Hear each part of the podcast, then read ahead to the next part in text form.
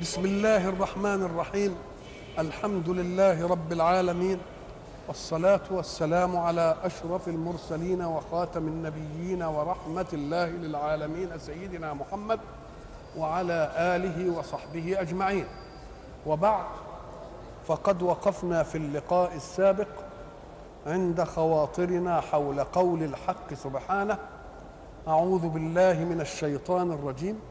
لا خير في كثير من نجواهم إلا من أمر بصدقة أو معروف أو إصلاح بين الناس. وقلنا النجوى هي المسارة. والنجوى حينما تكلم عنها القرآن طلب منا أن لا نتناجى بالإثم والعدوان ومعصية الرسول.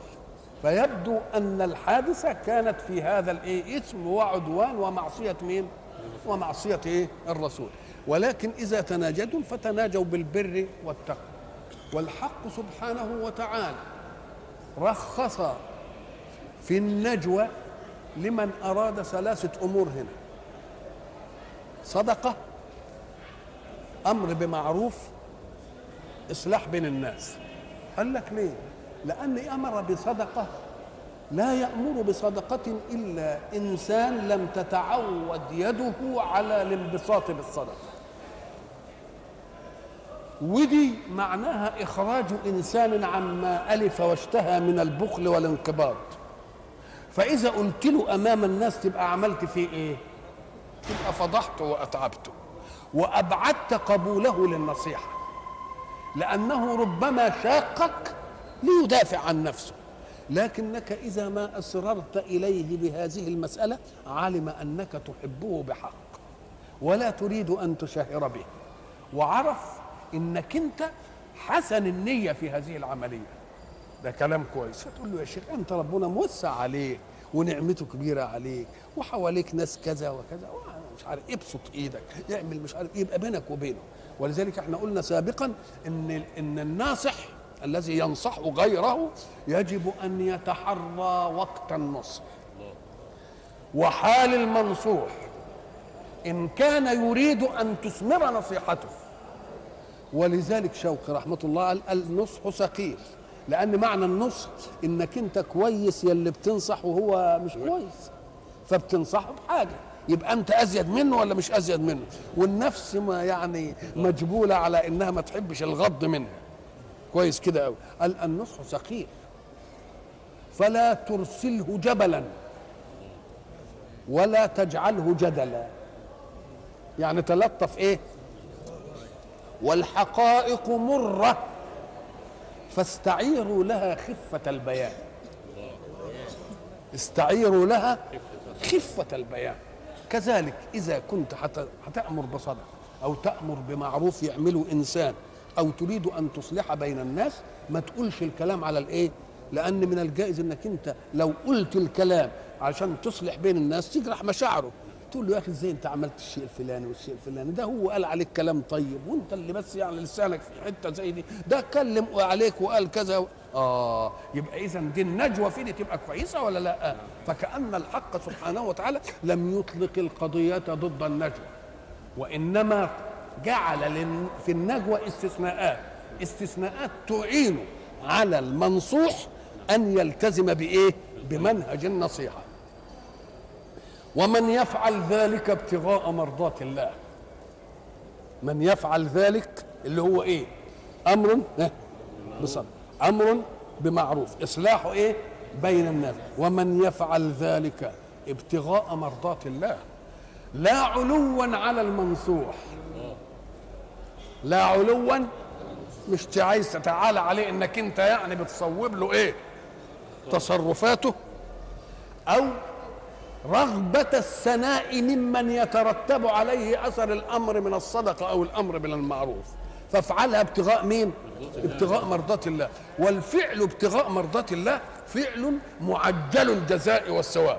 ساعة تفعل فعلا وأنت تبتغي به وجه الله أخذت جزاءه في وقتها.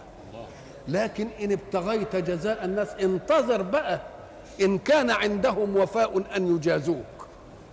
ولذلك واحد يقول لك يا سلام أنا صنعت في فلان جميل وتنكر للجميل وآذاني.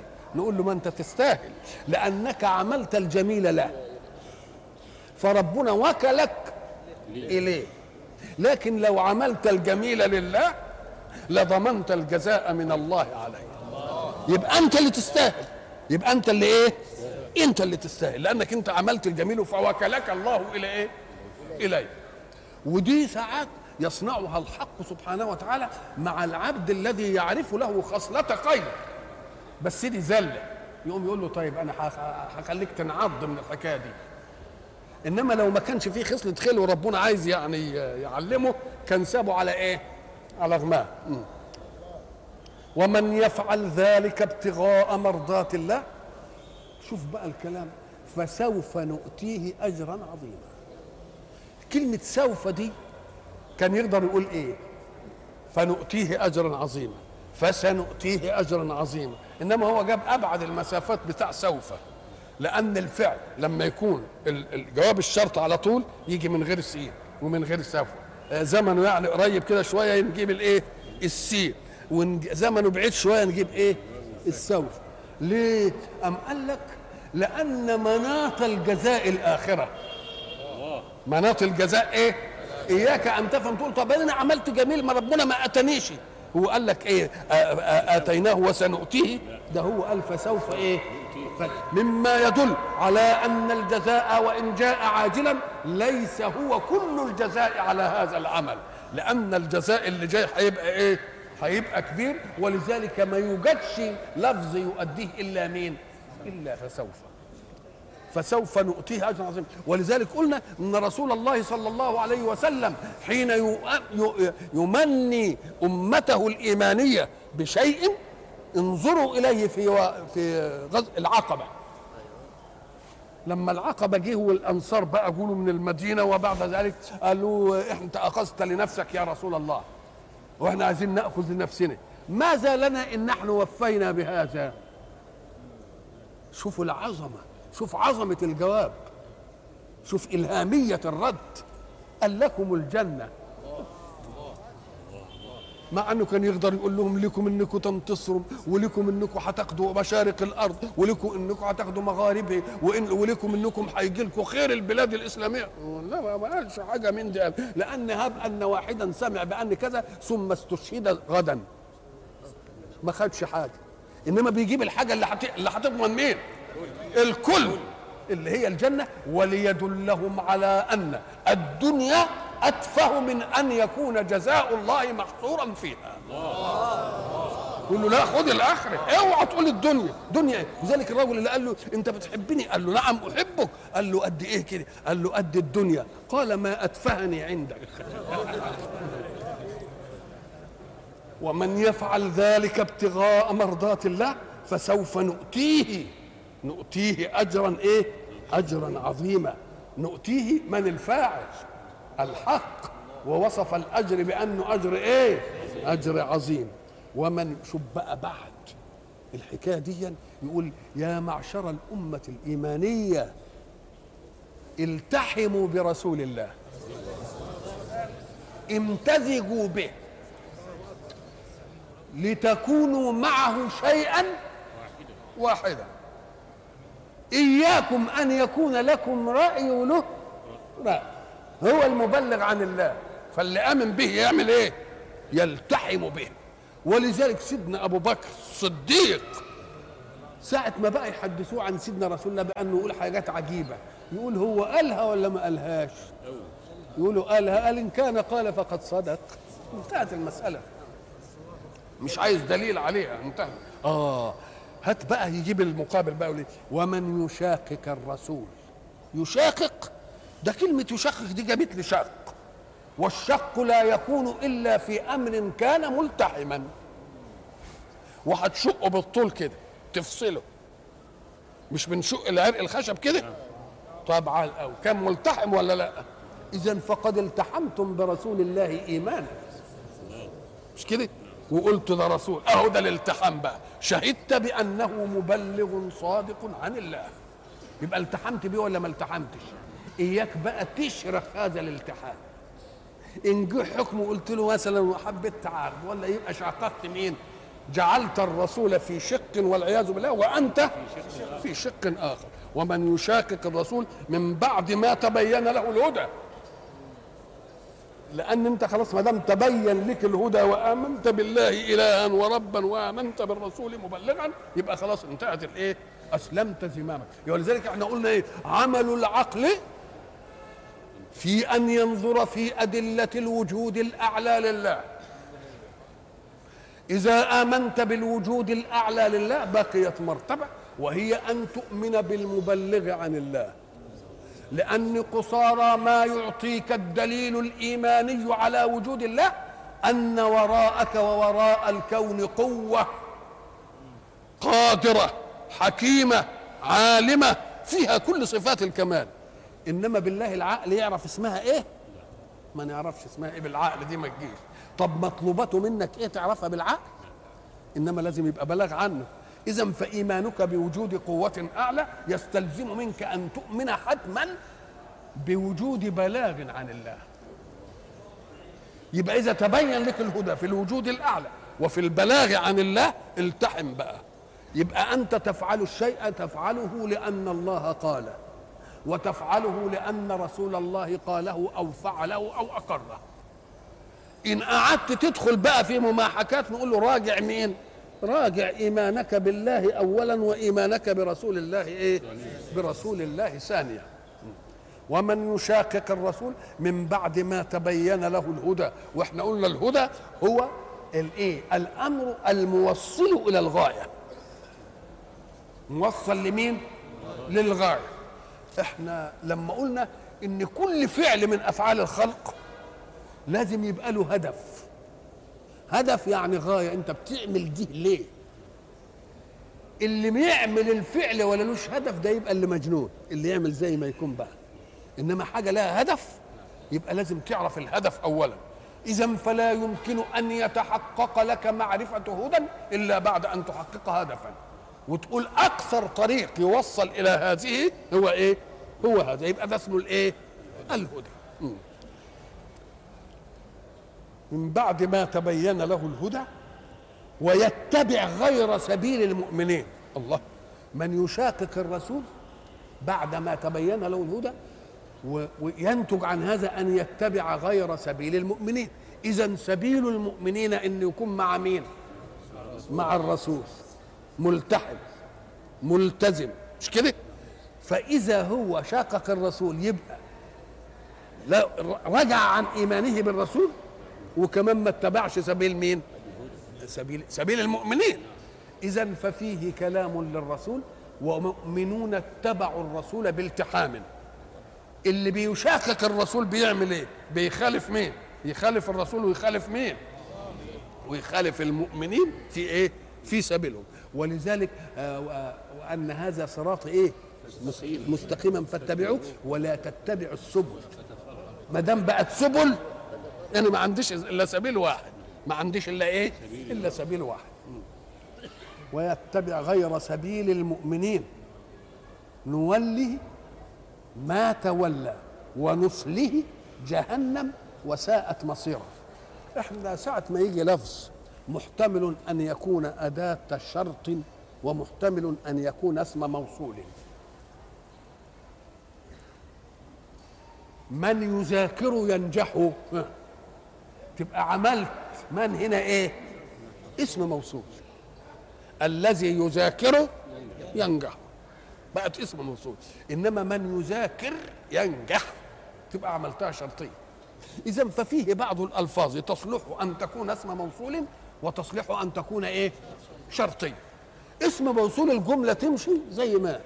شرطية يبقى فيها جزم في فعل الشرط وجزم في إيه؟ في جواب الشرط. على الأول. إن ده نص في الشرطية الذي نص في الموصولية. لكن من؟ إيه؟ مشتركة. تنفع اسم موصول وتنفع إيه؟ شرط. إن كانت شرط واسم موصول نعرفها إزاي؟ قال باللي يجي بعدها قال لك إيه؟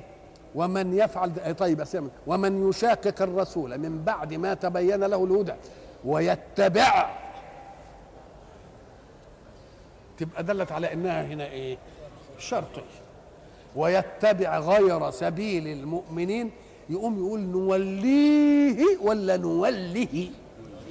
لازم يجزمها بحذف حرف العله نوليه ولذلك بعض الناس يقول لك إيه؟ نوليه ولا نوليه ونصليه ولا نصليه؟ نقول له ما هو انت انت حت انت هتعملها إيه؟ هتعملها اسم موصول؟ إن عملتها اسم موصول تقول إيه؟ من يتبع ومن يشاقق. إيه؟ مش من يشاقق. ويتبع غير سبيل المؤمنين.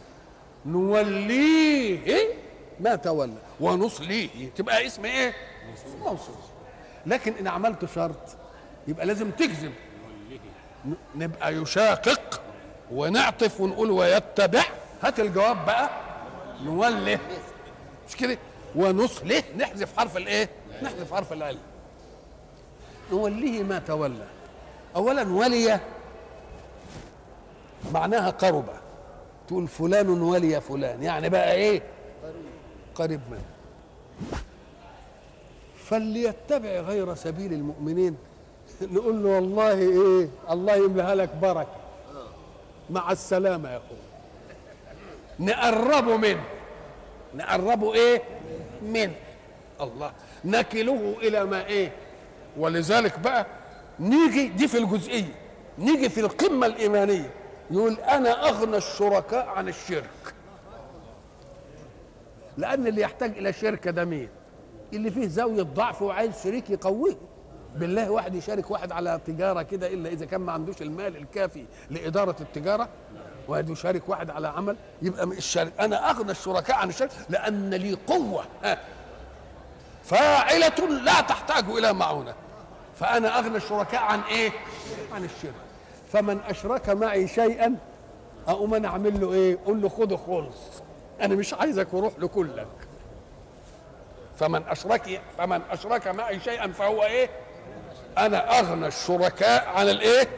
عن لأن الشركة أول ما تشهد إن دي عجز في ناحية بده يقوم ناحية ثانية أنا أغنى عن الحكاية فمن أشرك معي إيه؟ شيئا نقول له إيه؟ أنت له. كذلك نوليه ما تولى. نقول له الله يملأ لك إيه؟ الله يملأ لك بركة. ومع ذلك نقول نوليه ما تولى نقربه من مراده اللي هو عايزه لأن إحنا عارفين إن هو مش هينتفع به وأكبر مقلب منا فيه إننا نوليه ما تولى.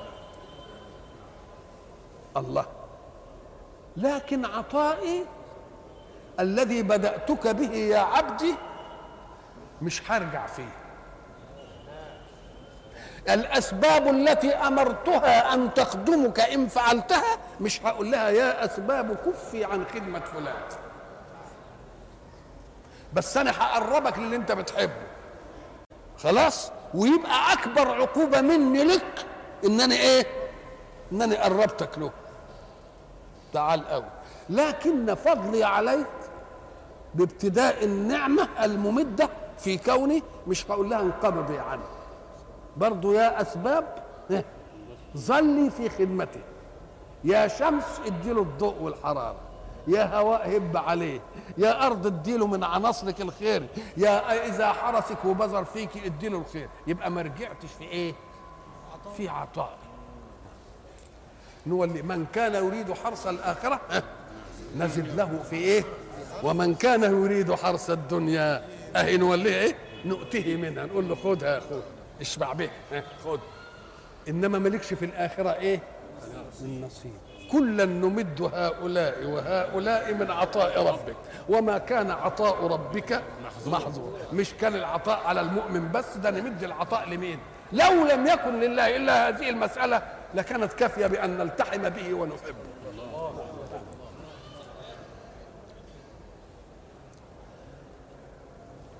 نوله ما تولى وبعد ذلك إيه؟ نصله جهنم. وساءت إيه؟ مصيره. بالله مصير إيه؟ يبقى شكله ده. آه طيب. إن الله لا يغفر أن يشرك به. دي من ضمن الآيات اللي تميزت بها سورة الإيه؟ النساء. سورة النساء. هنا مش كده؟ إن تجتنبوا وإن وإن. إن الله لا يغفر أن إيه؟ ان يشرك دي اسمها الخيانة هي الخيانة العظمى. طبعا الحق سبحانه وتعالى يتكلم آه عن إنسان لم لم تحدث له توبة عن الشرك فيؤمن لأن خلاص الإيمان يجب إيه؟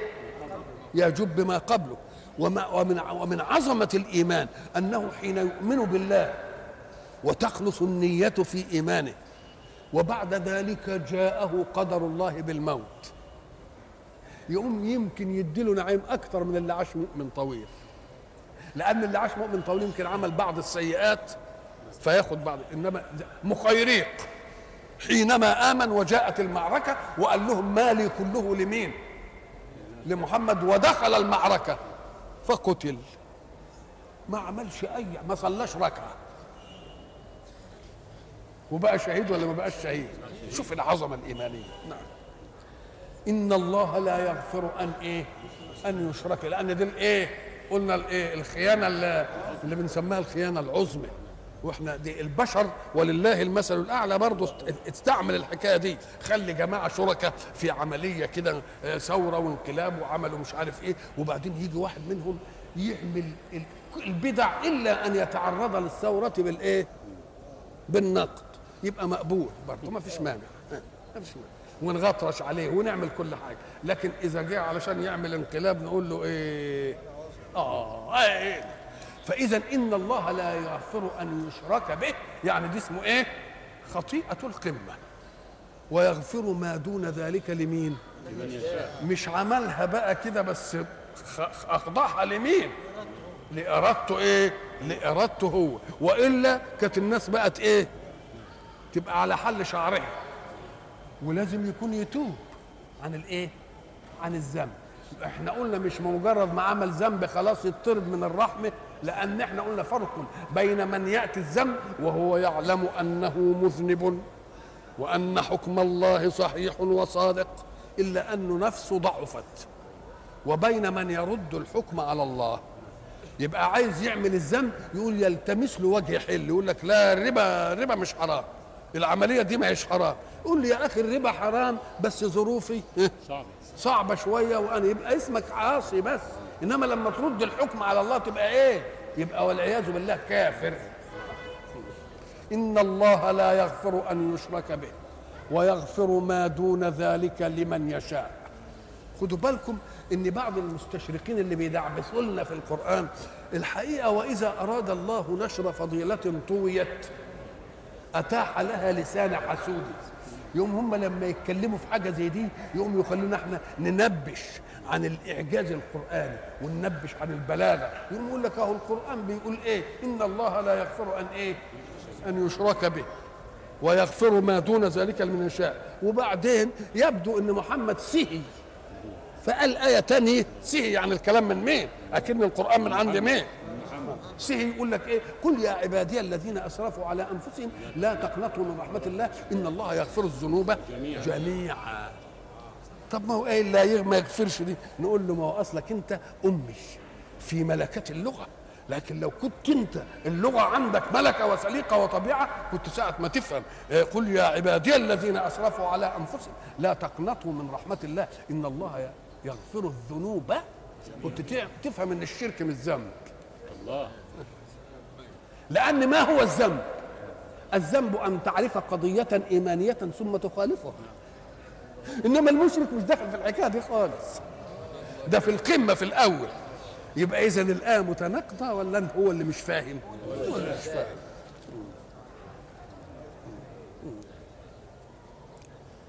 طيب. إن الله لا يغفر أن يشرك به. ويغفر ما دون ذلك لمن يشاء. ومن يشرك بالله فقد ضل ضلالا بعيدا. الله. ليه؟ لأن إحنا قلنا زمان هب أن المشرك أخذ من متع الحياة. حياته محدودة ولا مش محدودة؟ ده فضلت له المتع. يبقى هو هيسيبها مش كده؟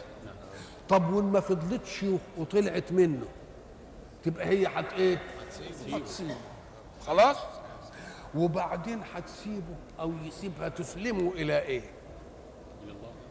إلى الله لما يروح لله في الجزاء والحساب هي الآخرة دي لها زمن؟ يا سلام ما أطول شقاءه بجريمته. يبقى ضلال بعيد ولا لا؟ ده اللي بيضل ضلال شوية صغيرين كده يبقى معلش الغاية وينتهي. إنما ده إيه؟ آه يبقى بعيد ولا مش بعيد؟ آه بعيد أوي.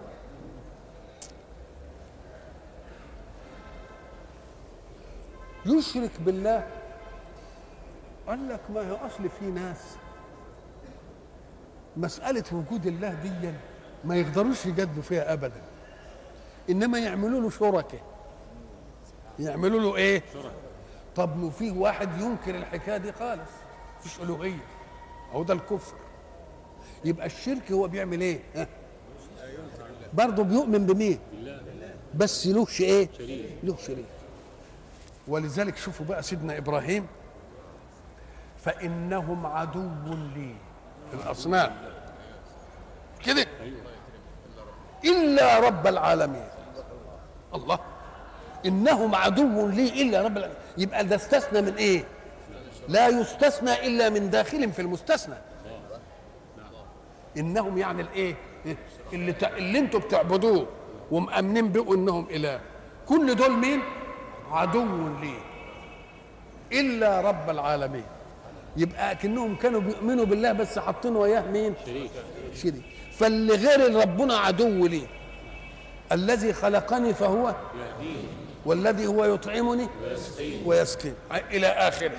يبقى إذا الشرك إنك أنت ما أنتش قادر قضية وجود الله دي ما أنتش قادر عليها ابدا. فتخلي برضه الله وتجيب وياه إيه؟ تجيب وياه إيه؟ شريك. طيب الشريك دي بت إيه؟ بتعبدوه بيعبدوه بقى يشوفوا إيه عايز إيه. ولذلك لما ينزنقوا في الجدل يقول لك ما نعبدهم إلا ليقربونا إلى الله زلفى. لو قالوا ما نذبح لهم إلا ليقربونا إلى الله زلفى. كانت يمكن تبقى معقولة شوية. إنما ده أثبتوا لهم عبادة. أثبتوا لهم إيه؟ عبادة. تبقى ما تنفع ولا ما تنفعش؟ تبقى ما تنفعش. هات بقى اللي بيعبدوه بقى ويستمعوا له ويدعوه في أو في مصائبهم وبتاع. قال إيه؟ ما يدعون من دونه ان إن معنى بمعنى ما. ساعة ما تشوف ان كده لأن ان مرة تبقى إيه؟ مرة تبقى شرطية. ان تذاكر تنجح. ومرة تبقى نفي مرة تبقى إيه؟ إن أمهاتهم إلا اللائي ولدنهم يعني إيه؟ والذين يظاهرون من نسائهم ما هن أمهاتهم. إن أمهاتهم إلا اللائي ولدنهم يعني إيه؟ ما أمهاتهم إلا اللائي ولدنهم تبقى ان بمعنى هنا إيه؟ بمعنى ما نفي. إن يدعون من دونه إلا إناثا. إلا إناثا. ده أنتوا عندكم كل شيء ضعيف تكلون المرأة. ولذلك هو لما خطيبكم قال إيه؟ أو من ينشأ في الحلية وهو في الخصام غير مبين.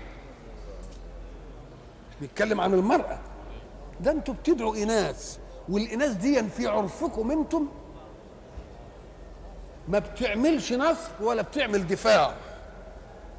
ولذلك يقول وما أدري ولست إخال أد أقوم آل حصن أم نساء؟ قوم يعني مين؟ رجال لأنهم هم الذين يقومون في المشاكل. أقوم آل حصن أم إيه؟ أم نساء. فأنتوا بتدعوا إيه؟ إناث. يا ترى دي لأنها ضعيفة؟ أم قال لك ولا كانوا بيقولوا ده الملائكة بنات الله وكانوا يعبدون الملائكة؟ طب يا أخي لما ربنا يبقى له بنات ويبقى له بنين إشمعنى لما تيجي تقسمهم؟ آه وتعملوا لربنا البنات. قال إيه الحكاية بتاعتكم؟ طب طب إدوا لمن خلق الجنس الأقوى. ولذلك قال تلك اذا قسمة إيه؟ قسمة ضيزه ده كلام على الأول. ولا إن يدعون إلا اناثا إن الأصنام اللي كانوا بيعبدوها كلها لما تنظر إلى اسمائها تجدها كلها أسماء مؤنثة.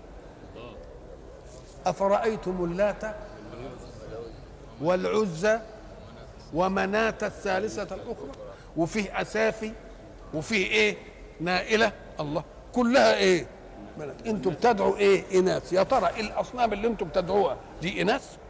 ولا أنتم بتدعون نساء والنساء لا. لا ينصرون ولا يدفعون؟ كلام. بده يثبت إن اللي انت بتدعيه ما يغنيكش ولا آه ولا ينفعك ولا يضرك زي النسوان تمام. ولا هم الأصنام بس بأسماء مين؟ ولا هي الملائكة؟ لأنهم قالوا منهم إيه؟ بنات الله. إن يدعون إلا إيه؟ إلا إناثا. وإن يدعون إلا شيطانا مريدا. خد بالك بقى من أسلوب القرآن. ساعة ما إن يدعون إلا أناسا فالأسلوب أسلوب قصر.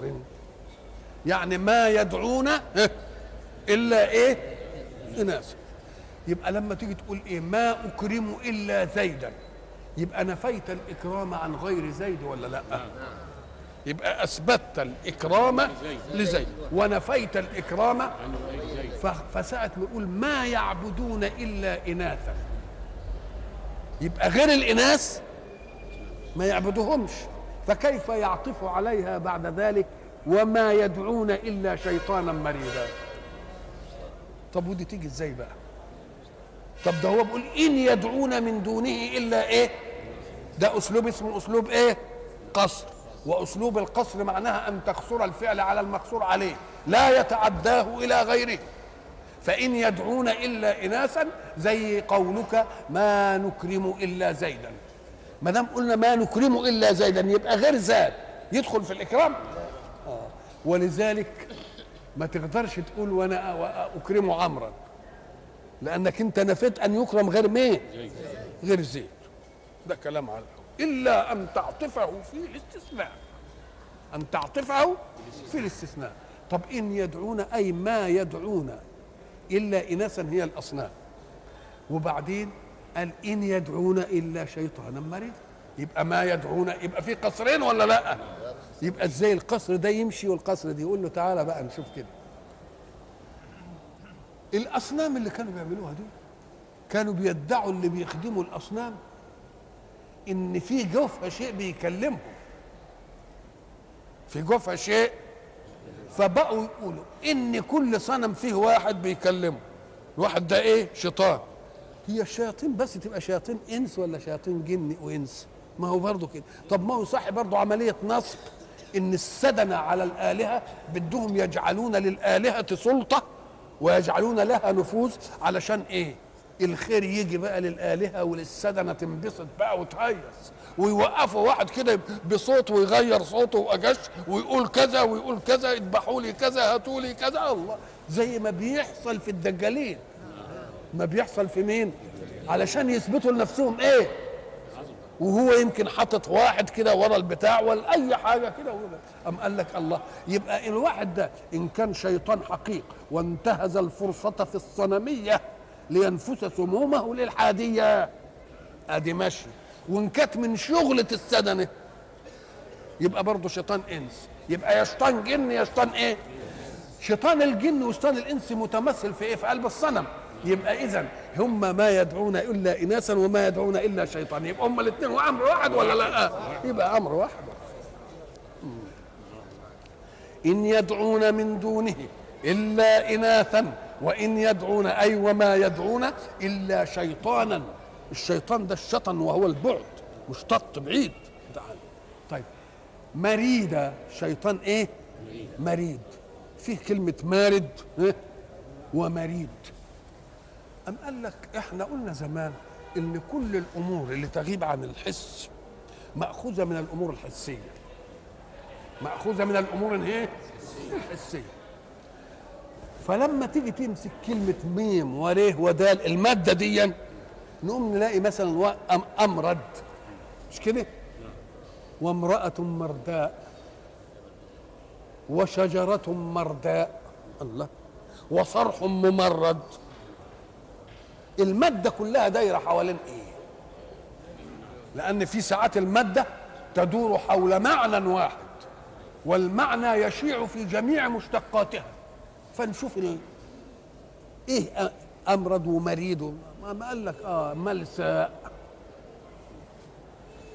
امرد يعني منابت الشعر فيه ملساء نعل. طيب. وصرح ممرد بتاع بالخيس مصقول صقلة ناعمة لدرجة أنها اشتبهت أو ظنت أنه ماء. مش كده؟ ولذلك كشفت عن ساقها أحسن صوبها إيه؟ ينبل. قالوا لها إنه صرح ممرد من قوارير. شوف بقى الصرح الممرد من قوارير يعني املس وناعم طب والشجرة المرداء؟ أنتوا بتشوفوش نخل؟ النخل كده لما يجوا يقطعون جريده يبقى باقي بعد الجريد حاجة إحنا نسميها فيعرفنا الفلاحين قحف. اللي هي أسفل الجريدة الايه العريض شوية كده. وده يفضل شوية بعد ما نقطع الجريد وبعدين نبقى إيه؟ ما بنقطعوش كله. بنسيب فيه حتة ملتصقة بالنخله عشان لما نيجي نطلع نعملها سلمة. مش بنشوف كده؟ فيه نوع آه ما يمسكش. تيجي تقطعه وروح عامل كده تبقى النخلة إيه؟ مرداء ملموسة. تيجي ت- تبقى تتزفلط ولذلك لازم يعملوا لها حاجة عشان إيه؟ يطلع عليها يبقى يشبك فيها يبدوا يقولها بعد الإيه؟ المسامير أو يعملوا فيها نقر أو أي حاجة عشان تقدر إيه؟ يبقى كل المادة مادة إيه؟ آه شيطان مريض يعني إيه؟ متمرد. مت إيه؟ ما تقدرش من ملاسته تمسكه. ما تقدرش من ملاسته إيه؟ تمسكه. يملص منك زي ما يكون مزفلط يعني. حاجة مزفلطة إيه؟ تيجي تمسكها أدي الشيطان. ويبقى مارد ومريد وممرد ومرداء كل ده وأمرض كلها داخلة من مين؟ من المساء إن يدعون من دونه إيه؟ إلا إيه؟ وإن يد... آه وبعدين الشيطان لما يجي يمسكوه بقى في الآخرة يقولوا أنت وأنا أنا مالي ومالكم. أنا ما كانش لي عليك سلطان. إلا إنني دعيتك وعملت لك كده فجيتني أنا لا عندي قوة أرغمك على الفعل ولا عندي حجه حجة أقنعك به. إنما أنت اللي خايب من تشويرة جيت. آه يبقى اذا بيعرف بيملص ولا لا؟ إنما هو يملص من الحجة علينا إنما يملص من هناك.